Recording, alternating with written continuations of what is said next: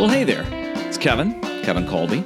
This is the Creative Dude podcast. I am so excited you're here. Um, I uh, I love doing this. I was slack for with my uh, podcast for a while and decided that I need to get back into it because I love to talk and share things and uh, encouragement.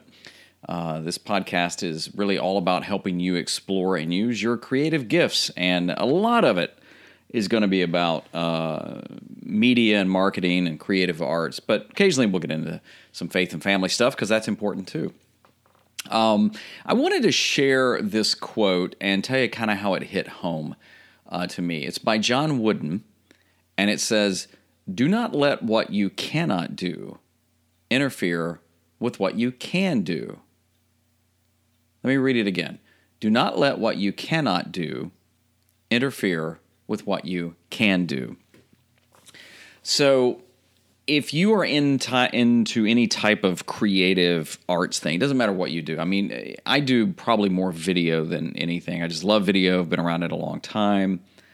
Uh, I love to write. I love doing this. I love the podcast. Um, but it is very easy, I think, to get into the what I can't do as opposed to what I can do. Um, it's easy to get bogged down in, you know, I can't do this and I can't do this and I can't do this. And we start making up these reasons. Now, a lot of the reasons may be justified. It may be that you want to do something that costs a lot of money, you don't have the money, or you want to do something that you don't have the time for. And and and I realize that. Look, I, ha- I have three kids, and our youngest has special needs, and you know, a lot of times things that I may want to do, I need to either not do then or or or change uh, around my schedule. Um, I'll give you a great example. So about a week ago, my parents uh, came from Nashville uh, to visit, and uh, they don't they don't come that often. They're both uh, elderly, um, which is really I, I, you know I never thought about that. I never call my parents elderly, but they are. Uh, my dad has macular degeneration, and that if you don't know what that is, it's a it's an eye disorder, and so it's very hard for him to see. Um, and my mom is really hard of hearing. She has two hearing aids. Um, sometimes she puts one in, and sometimes she turns it on. He's gotta love it. Um, well, they came to visit, so I already knew that for the three four days they were going to be here that I wouldn't be able to, um, you know, concentrate on projects as much and things like that. Well, my parents had been in town a couple of hours, and my mom just started not feeling well, and she just kept saying, you know, I just, I don't, I don't, I don't feel good, and my eyes look. I just out of one eye. I kept. We have we have uh, gray walls throughout most of the house, and they're they're solid. And she kept looking at the wall, going, "Was there a pattern on there?" Well, after this had gone on, she was very hot, even though she didn't have a fever. So we ended up taking her to one of these little minute clinics, and her blood pressure was crazy high. And when she started describing seeing things, the, the doctor there said, You need to go to the ER. So went to the ER. We were in the ER for maybe four or five hours. And everything checked out okay, but they were very concerned about her eyes. That's where the issue was. So they said, Tomorrow, um, I want you to make an appointment, and they gave us a, an eye doctor to go talk to, and, and actually a, a, an incredible eye doctor specialist, probably one of the best doctors for just bedside manner, caring about the person ever. And of course, you know, it made made me feel good that he was taking care of my parents. Um, everything looked fine, but he wants her to see a retinist, uh, a retinist, a retina specialist when they get back to Nashville.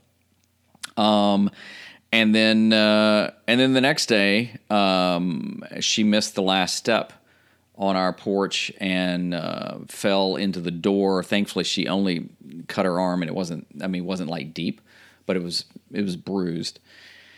So, why do I say all that? Well, you know, life happens. And so I didn't anticipate spending hours in the ER, and I didn't anticipate spending hours taking her to the doctor, and I didn't anticipate trying to uh, make sure she could walk down the steps.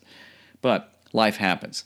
And those are the type things that when you have to be able to roll with. But I but that's not the cannot do that I think John Wooden was saying and that I think that it's the stories that we create that, you know, well, I would love to start a podcast. Um, but I, you know, I can't do that because I don't have anything to talk about, I don't have the right gear, and I don't have it. I don't have.